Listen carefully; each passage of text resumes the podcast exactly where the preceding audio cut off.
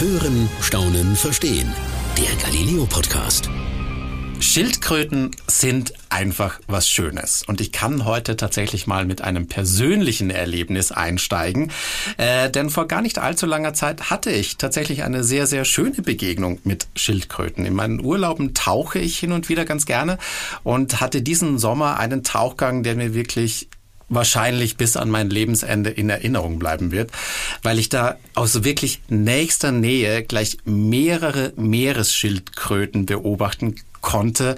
Und es ist so unglaublich schön und magisch auch zu sehen, wie anmutig die sich unter Wasser bewegen. Also es ist immer so ganz spannend zu sehen, wie behäbig die eigentlich so an Land sind, wo sie immer so ein bisschen trapp, trappelig, sage ich jetzt mal, irgendwie ins Meer laufen.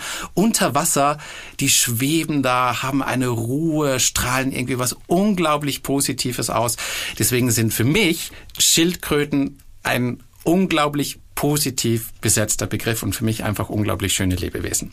Aber es geht heute natürlich nicht um meine persönlichen Urlaubserlebnisse, was ich da so erlebt habe, sondern ähm, ich habe heute Matthias Gonser bei mir. Matthias ist seit vielen Jahren Autor und Reporter bei Galileo und hat sich gerade vor kurzem auch mit Schildkröten beschäftigt. Allerdings in einer anderen Art und Weise. Freut mich, dass du Zeit hast, Matthias. Ja, hallo Peter, danke, dass ich da sein darf. Also ich weiß, wie gesagt, wirklich noch nicht mehr. Du hast dich mit Schildkröten beschäftigt. Es ging, glaube ich, auf die Kapverden, wenn so mich nicht alles täuscht. Und bin jetzt gespannt, wie denkst du über Schildkröten? ja, ich sehe das genauso wie du. Ähm wir haben heute im Schnitt drüber gesprochen, über die Schildkröten und gesagt, die haben irgendwie sowas von so Dinosauriern. Also man ja, schaut stimmt. die so an und, und irgendwie, das ist sowas, das kommt am nächsten an einem Dinosaurier, der noch heutzutage bei uns auf der Welt lebt. Echsen natürlich auch.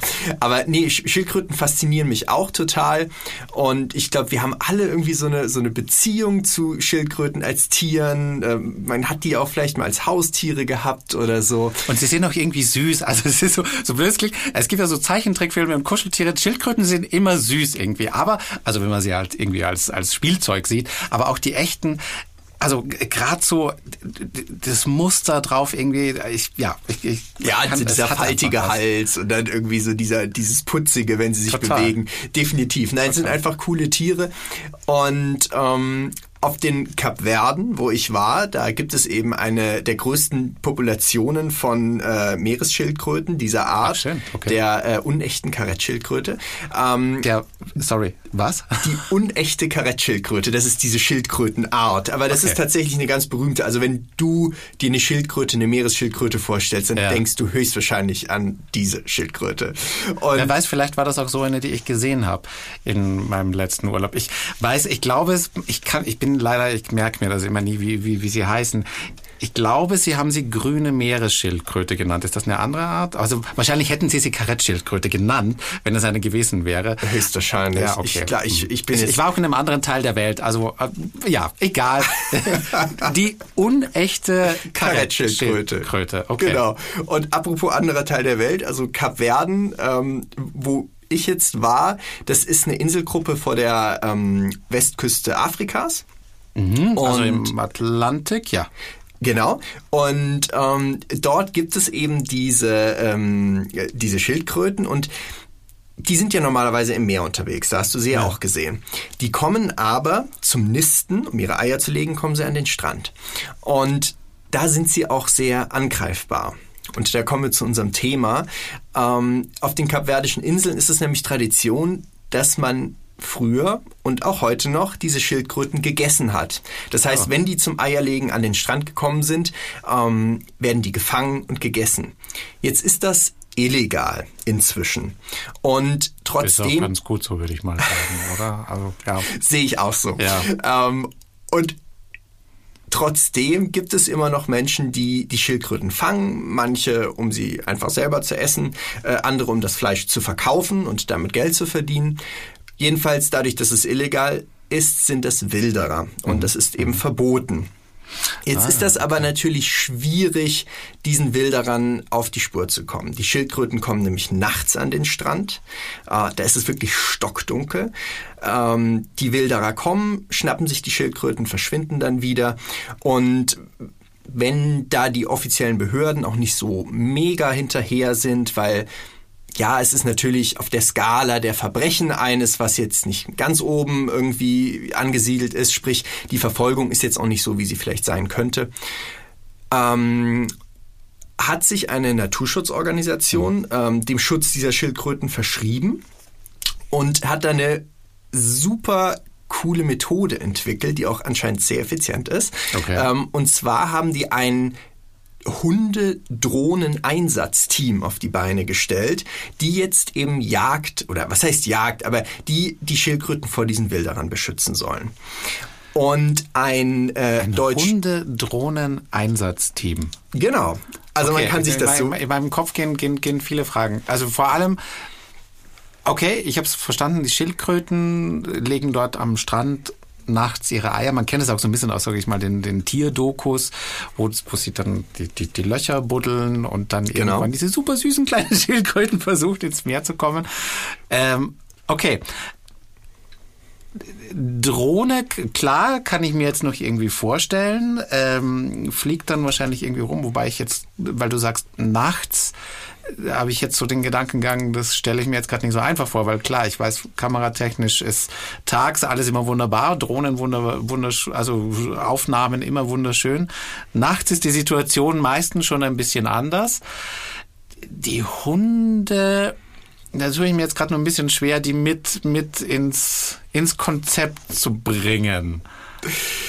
Ja, gut. Ähm, du hast natürlich recht. Die Drohnen ähm, sind nachts natürlich ein bisschen schwieriger einzusetzen. Allerdings arbeiten die tatsächlich mit Nachtsicht äh, beziehungsweise Ah, okay. Wärmebildtechnik. Das heißt, die können nachts sehen. Und das ist auch die Voraussetzung, dass sie die Hunde mehr oder weniger eigentlich zum Einsatz bringen können. Und zwar die Idee hinter diesem Drohnen-Hunde-Einsatzteam ist folgende. Ähm, die observieren Strandabschnitte. Erstmal mit den Drohnen. Das heißt, die fliegen Okay. mit den Drohnen hin und her. Die können damit auch Kilometer wirklich abdecken sozusagen und beobachten die Strände. Und sollte dann ein Wilderer kommen und sich an so einer Schildkröte zu schaffen machen, dann würden die in Zusammenarbeit mit der Polizei hingehen und versuchen, den festzunehmen. Ich verstehe. Jetzt Okay. ist es so, im Zweifel ist der schon längst wieder weg, bis die dort angekommen sind, weil das sind ja lange Distanzen, große Distanzen. Wie, mal für mich, wie kann man sich denn die Strände auf den Kapverden überhaupt vorstellen? Ich weiß, Kapverden sind, glaube ich, felsige Inselgruppe, wenn mich nicht alles täuscht, oder liege ich falsch? Es, es gibt viele verschiedene ähm, oder es gibt mehrere kapverdische Inseln, also es ist eine Inselgruppe, die sind auch alle relativ unterschiedlich so. Und dieses Projekt und unser Dreh äh, fand auf Boa Vista statt. Das ist Mhm. die drittgrößte der kapverdischen Inseln und die ist sehr, sehr wüstig, sehr karg, also Okay. ganz wenig Grün tatsächlich. Und die Strände, ja, das sind lange also so Sandstrände. Flachstrände, also jetzt keine Steilküsten mit Buchten drin, sondern wir sprechen eher von so Genau, flachen also Sandstränden. Der Okay. Strand, wo wir diese, diesen Einsatz gemacht haben ähm, am zweiten Abend, das war tatsächlich so ein ganz langer Sandstrand mit, mit blauem Wasser, wie man sich da, also ganz, ganz, sich eigentlich auch ganz schön an. Super schön, also ganz, ganz toll. Ist eigentlich auch Tourismus?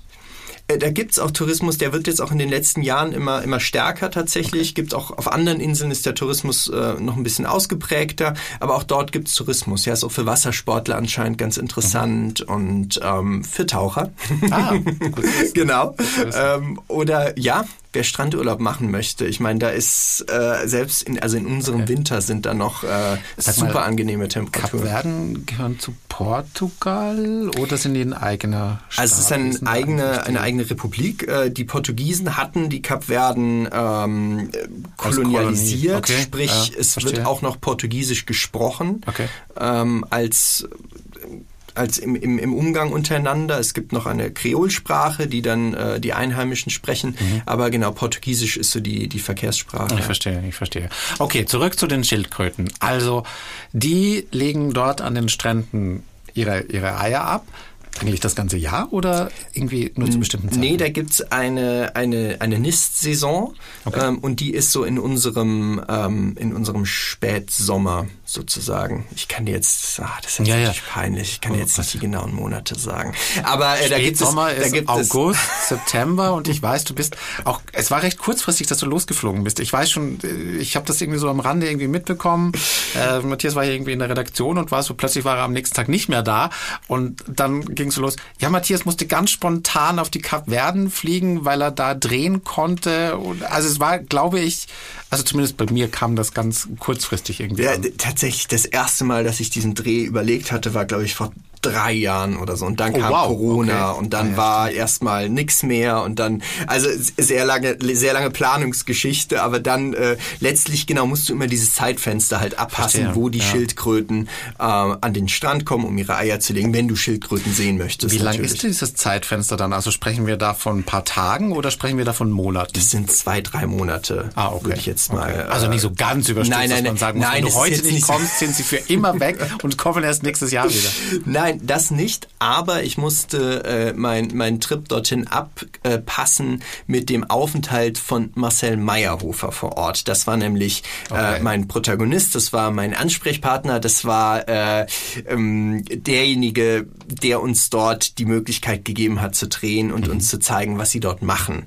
Ähm, Marcel Meyerhofer ist eigentlich ähm, Polizist, der leitet eine Mordkommission in, in Deutschland und hat aus der Leidenschaft zu Hunden heraus im Laufe der Zeit, komplett unabhängig von seinem eigentlichen Job, ähm, die Ausbildung zum Hundeführer und dann auch zum Ausbilder für Spürhunde gemacht.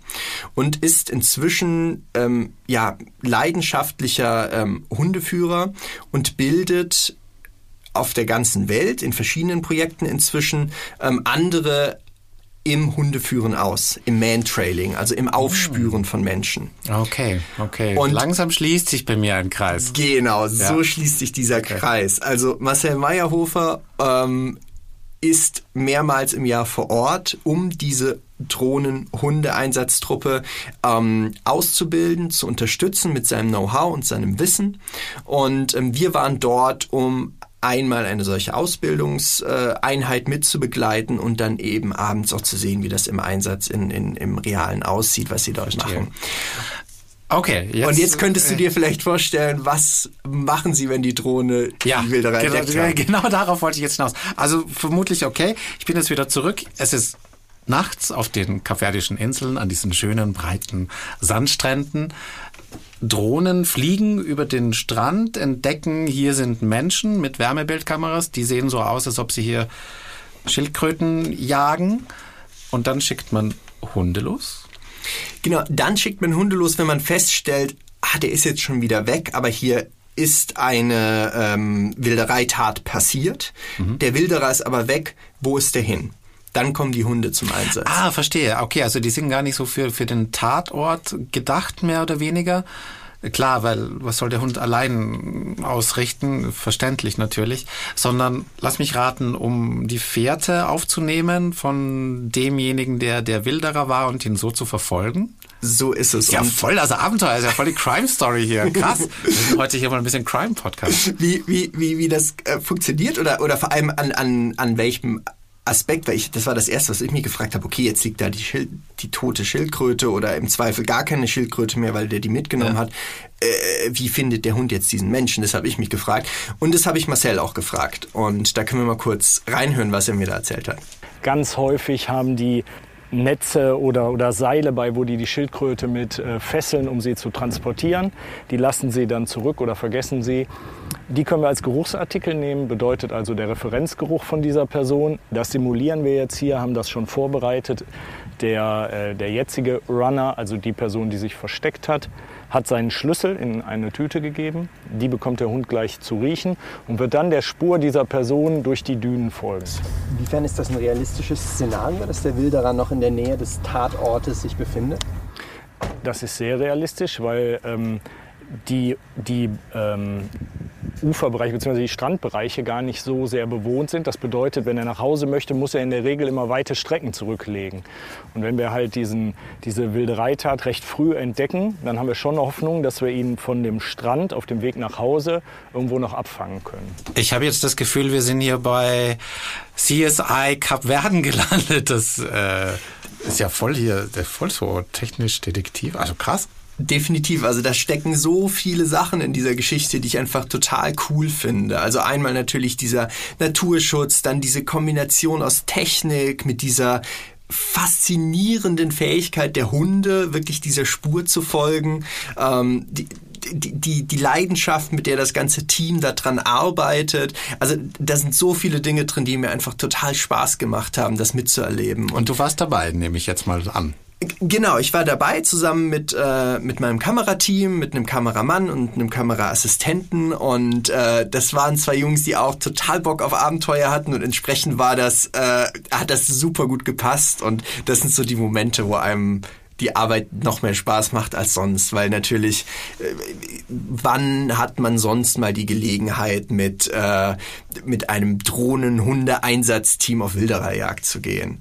Und ähm, ich will jetzt natürlich hören, wie dieses Abenteuer war, Matthias. Also, wie begann es?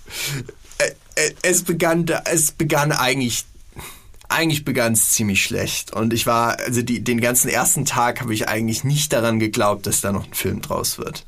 Okay. Auf den Kapverden regnet es sechs Tage im Jahr. Und wir waren drei Tage da.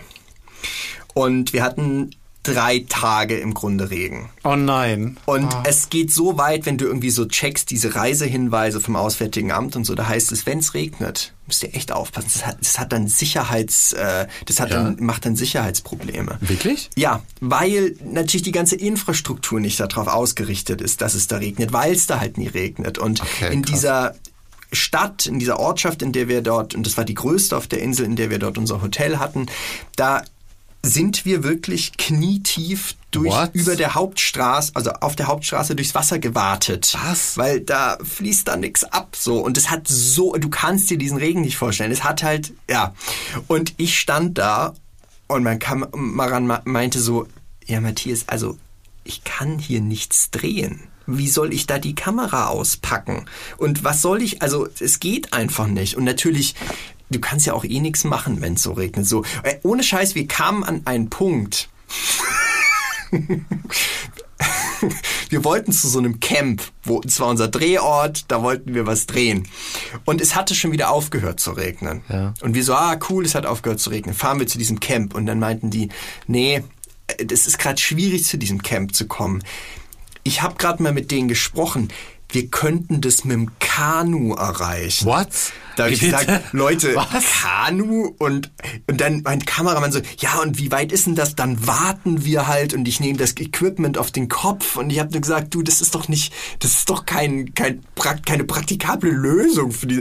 Und dann, ja, also wir haben, es, es war wirklich, äh, das Wetter, das klingt immer so doof, ja, es hat geregnet. Ja, genau, aber, also aber, so wie bei uns, wo denkst du so, ja, Mai, regnet halt.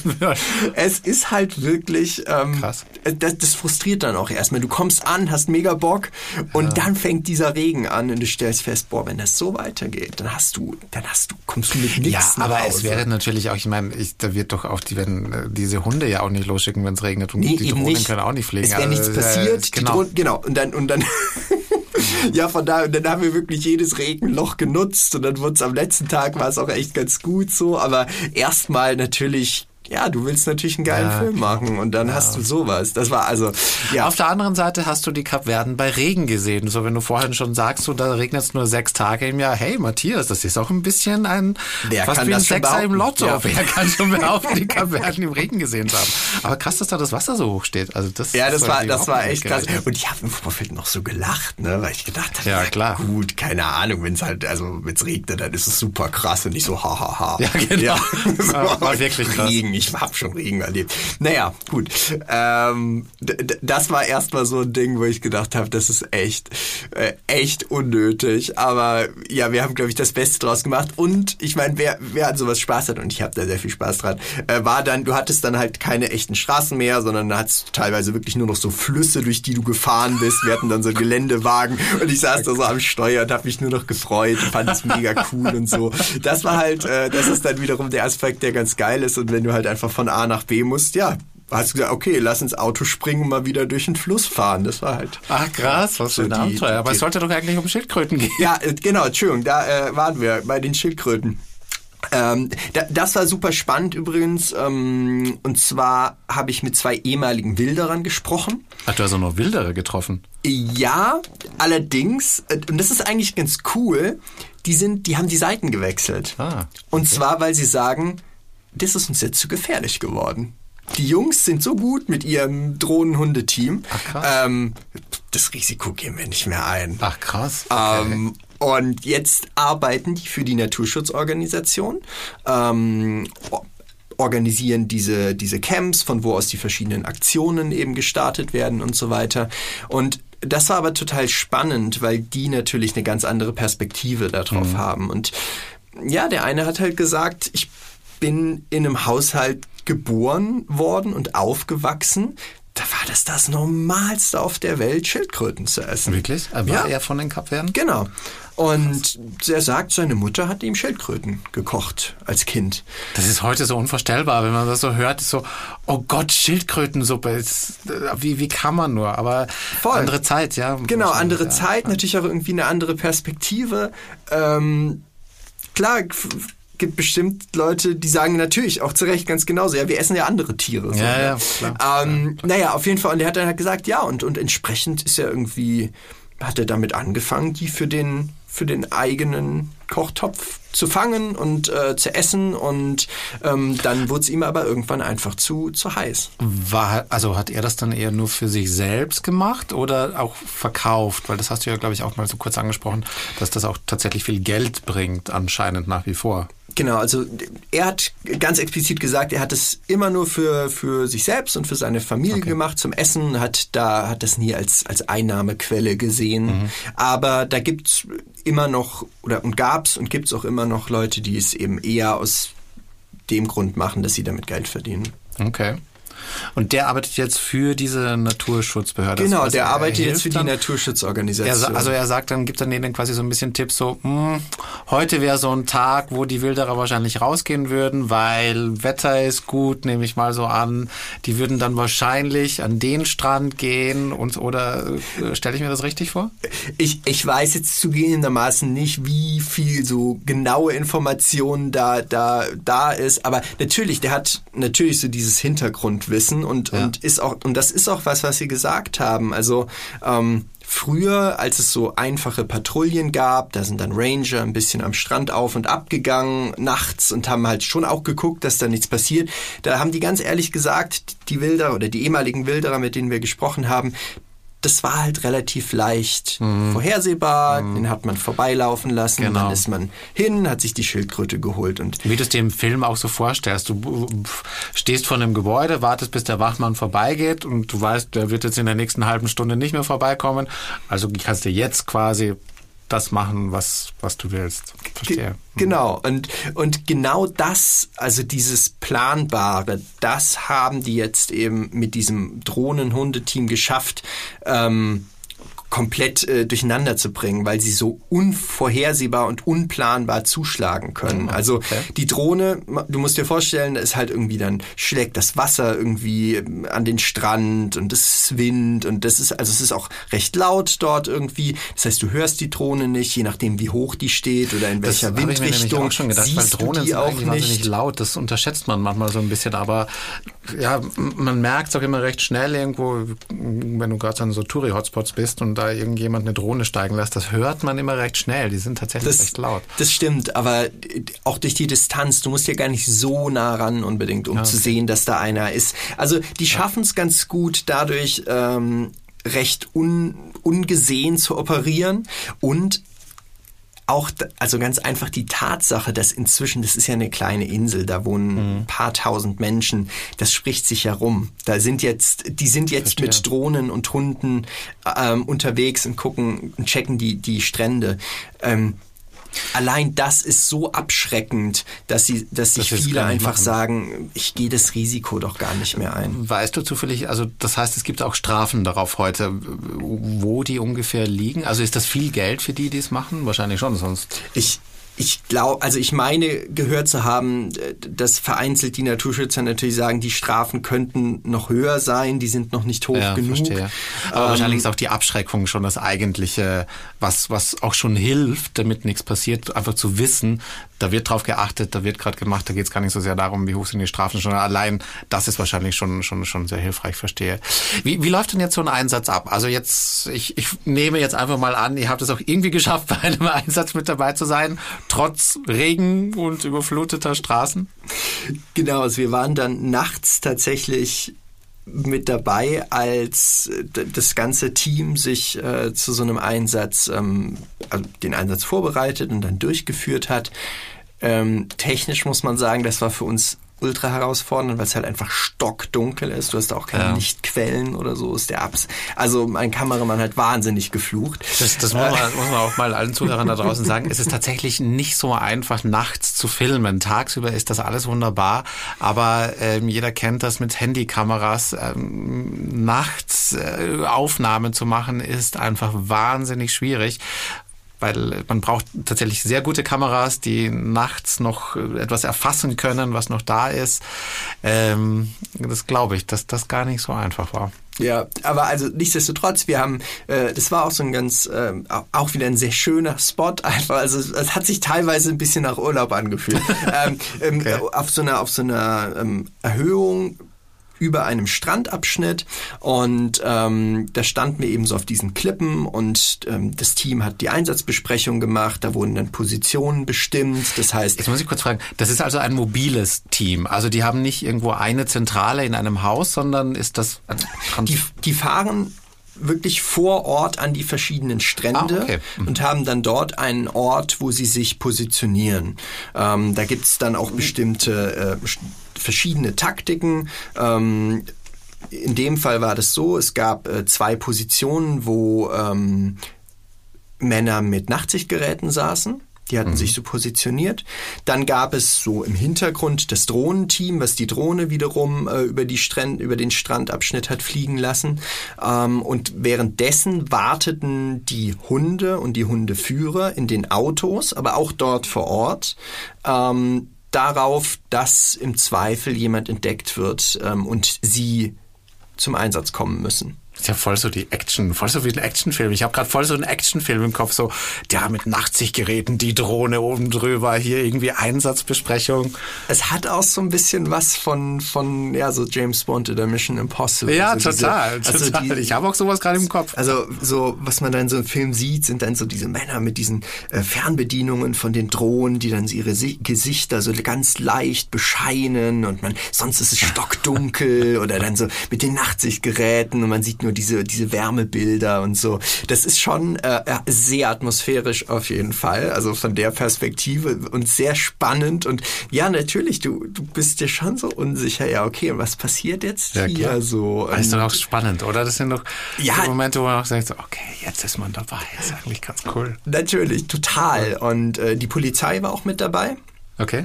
ähm, weil ja, das sind ja Naturschützer, das sind Ranger, die dürfen natürlich Stimmt, jetzt keine rein Gewalt, rechtlich niemanden genau. Ja, festnehmen klar, ja. oder so.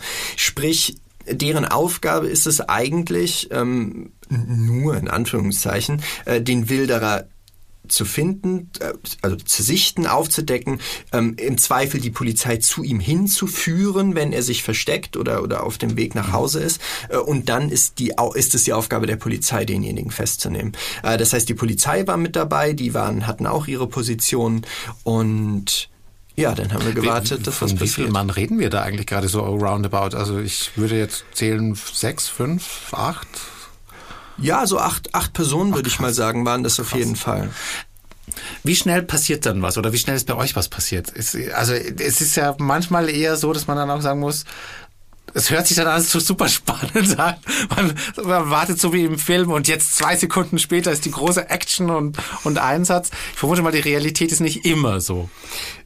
Die Realität ist zum Glück nicht so, muss man Ja, ja, eigentlich ja, okay, sagen. da Und auch bei recht. Ja, uns, stimmt. ähm, ja, haben wir natürlich, äh, was soll ich sagen, umsonst gewartet. Das stimmt ja nicht. Wie gerade gesagt, es ist der Großteil dieser Aktion ist die Abschreckung, die einfach dafür sorgt, dass niemand kommt. Ähm, nee, bei uns ist ist nichts passiert. Okay, ähm, es, es, gab, es, es gab keinen Wilderer, der, an dem, an der in der Nacht an den Strand gekommen ist. Und Natürlich ist das einerseits ein bisschen denkt man, ja, es wäre natürlich noch aufregender und der Film wäre vielleicht noch Natürlich, spektakulärer. weil ich aber mein Kameramann meinte auch schon so, also es darf jetzt auch gar nichts passieren, weil ich könnte das eh nicht drehen. So. Ich verstehe. Ich verstehe. Aber man hat, ich, ich war jetzt auch schon so, und jetzt geht die Action-Szene los. Hier, Matthias stürmt irgendwie Ja. auf den Strand, die Hunde laufen, Polizei ertönt hinterher und dann flüchtet da ein Wilderer, keine Ahnung, durch, durchs Gebüsch.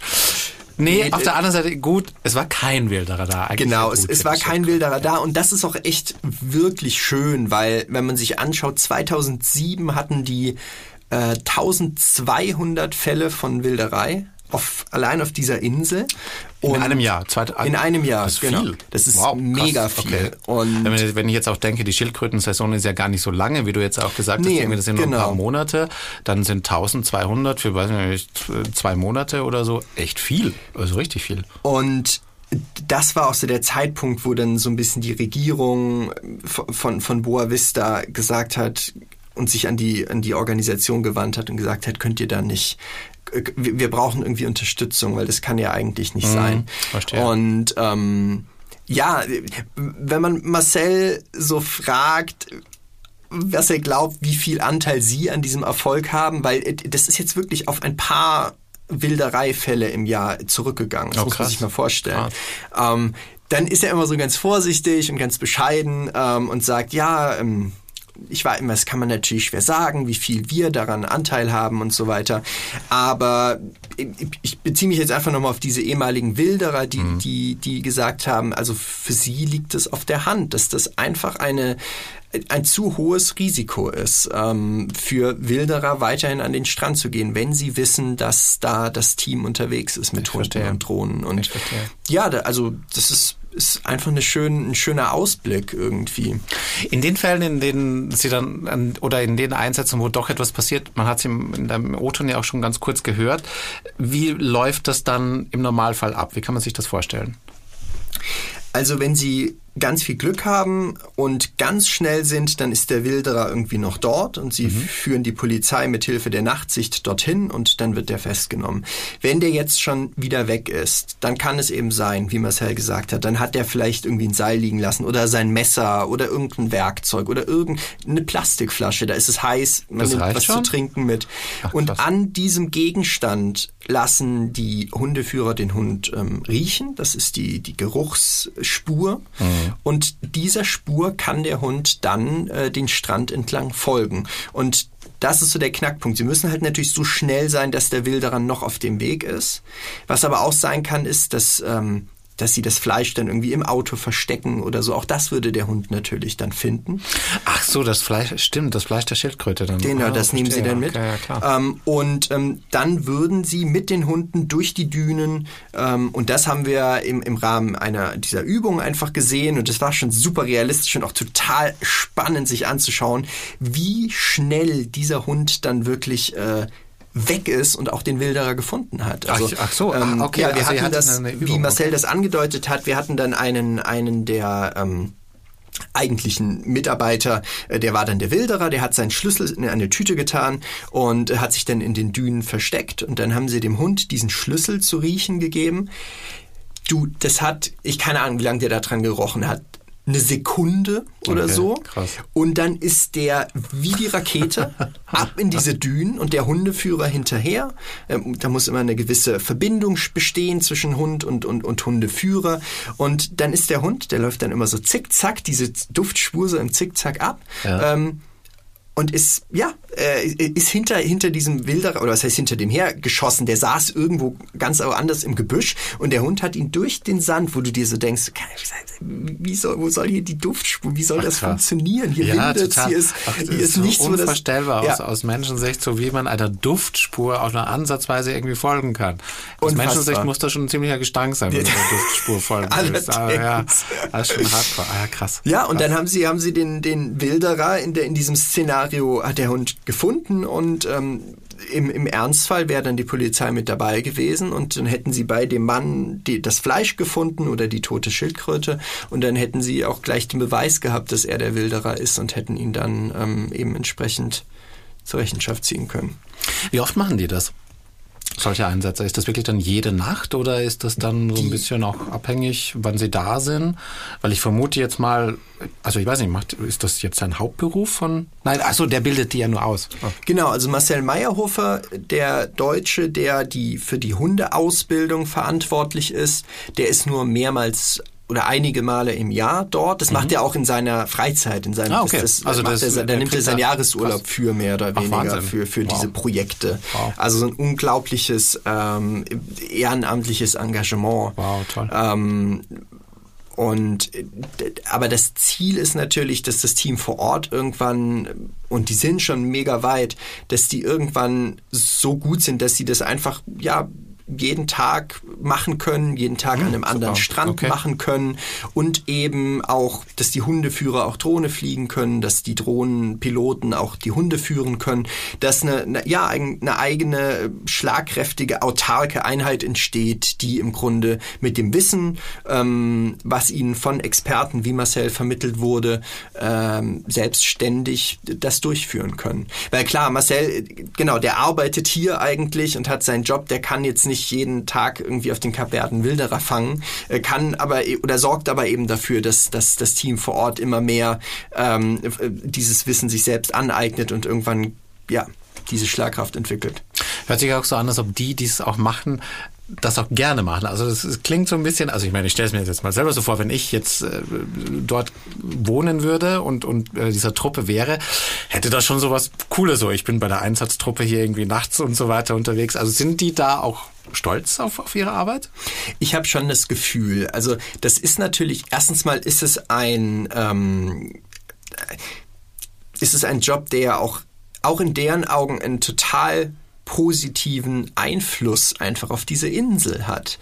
Ähm, weil natürlich jetzt mal ganz abgesehen davon, dass die vom Aussterben bedroht sind und dass mhm. man sagt, man sollte die schützen, so das ist ja das eine, aber auch mal ganz praktisch. Ähm, wenn da Schildkröten sind, hat das ja einen gewissen Wert für zum Beispiel Total. den Tourismus auf ja, der Insel. Ja. Also die, die, der Chef von der Organisation vor Ort sagt selbst, ähm, ja, dann können äh, Einheimische können ähm, Turtle Watching, also, also Schildkrötenbeobachtungen organisieren, können sich damit ein bisschen was dazu verdienen. Das ist auch ja ein kleiner Wirtschaftsfaktor mhm. sozusagen. Mhm. Und, und das ist, gehört irgendwie auch zu dieser Insel dazu. Und, und das Team ist eine, das ist etwas, was das Team, glaube ich, antreibt. Ähm, und gleichzeitig natürlich der, der Spaß daran, mit den Hunden zu arbeiten. Ich glaube, bei den einen liegt das ähm, äh, liegt die Leidenschaft eher so ein bisschen bei, bei den Tieren, bei mhm. den Hunden, bei den anderen ist es eher so dieses Technische mit den ja, Drohnen. Ja.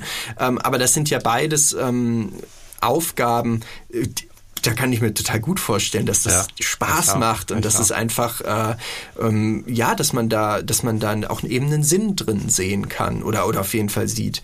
Und vor allem so ein guter Sinn. Das finde vor allem ich so das Schöne quasi an an, an dieser Geschichte oder quasi an dieser Tatsache, wie sie da stattfindet, dass es eben nicht immer, also quasi so im ersten Moment darum geht, ja, keine Ahnung, dass man irgendwie äh, erfolgreich, weiß ich nicht, Kriminalitätsstatistiken senkt oder wahnsinnig irgendwie versucht, Geld mitzumachen, sondern einfach die Gesamtheit zu erkennen, was wichtig ist, also dass es in erster Linie mal quasi um den Naturschutz geht, um, um den Schutz dieser, dieser, dieser Tierarten und dann im Weiteren aber auch erkennt, dass das auch nutzt, genau um diesen, um auch wieder Tourismus quasi äh, zu, zu bekommen, also dann wieder für sich selbst was zu haben. Ein, ist irgendwie so ein schöner Kreis, so, so schlüssig, schön. Und es ist so schön, wenn, wenn, wenn Sachen so funktionieren und dass alle Leute verstehen, dass das alles zusammenhängt und dass eben, ja, ähm, man, man nur zusammen etwas schön machen kann.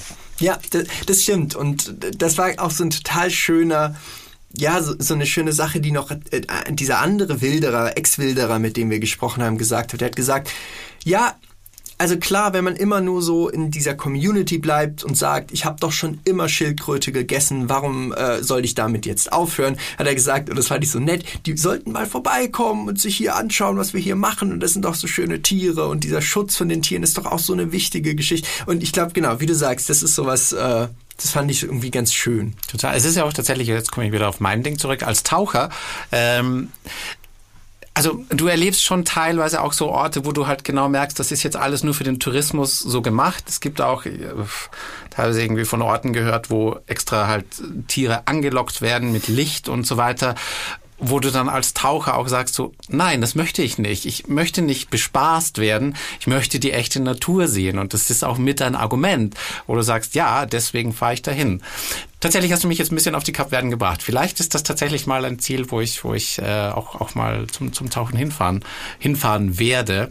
Ähm, es sei denn, ich erwische einen Tag, wo es regnet. Das, das, das Bleib jetzt eine Woche, dann hast du zumindest einen Tag keinen Regen. Weil beim stimmt, Tauchen ist es ja gar nicht so schlimm, das stimmt, regnet, das stimmt. Jetzt, jetzt möchte ich dir eigentlich noch eine Sache fragen. Das ist jetzt so, du hast mal ganz nebenbei gesagt, ähm, und zwar, als du beschrieben hast, als, als es bei dem Einsatz losging, als ihr da oben standet irgendwie, ähm, und dann dieses, sage ich jetzt mal, Action-Szenario beschrieben hast, hast du einmal kurz gesagt, na, es war doch auch irgendwie ein bisschen wie Urlaub, fühlte sich ein bisschen wie Urlaub an.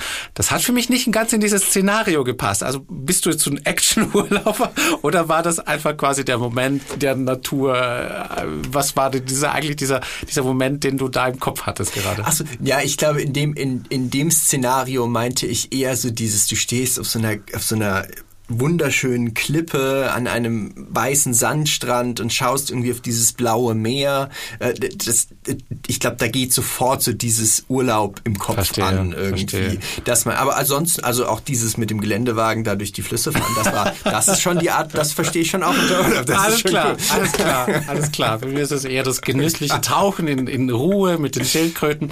Siehst du, geht beides auf dem Kaffee. Ja, das stimmt, das stimmt. Also ab auf die Kaverten. Matthias, vielen, vielen herzlichen Dank. Äh, äh, das, das äh, ist ein wunderschönes Abenteuer auch, was du da erlebt hast. Äh, und, und vielen Dank, dass du mit uns geteilt hast.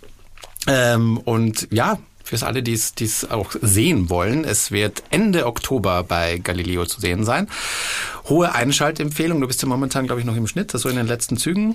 Genau, wir schneiden es gerade noch. Wir finalisieren den Film noch, aber ich bin mir sicher, das wird richtig cool. Also große Einschaltempfehlung, unbedingt dabei sein. Vielen Dank schon von meiner Seite und Matthias, dir auch nochmal. Vielen herzlichen Dank. Ja, danke schön. Das war's für heute beim Galileo Podcast. Mehr von Galileo gibt's auf Galileo TV, in unserem YouTube-Kanal und natürlich täglich um 19.05 Uhr auf Pro 7.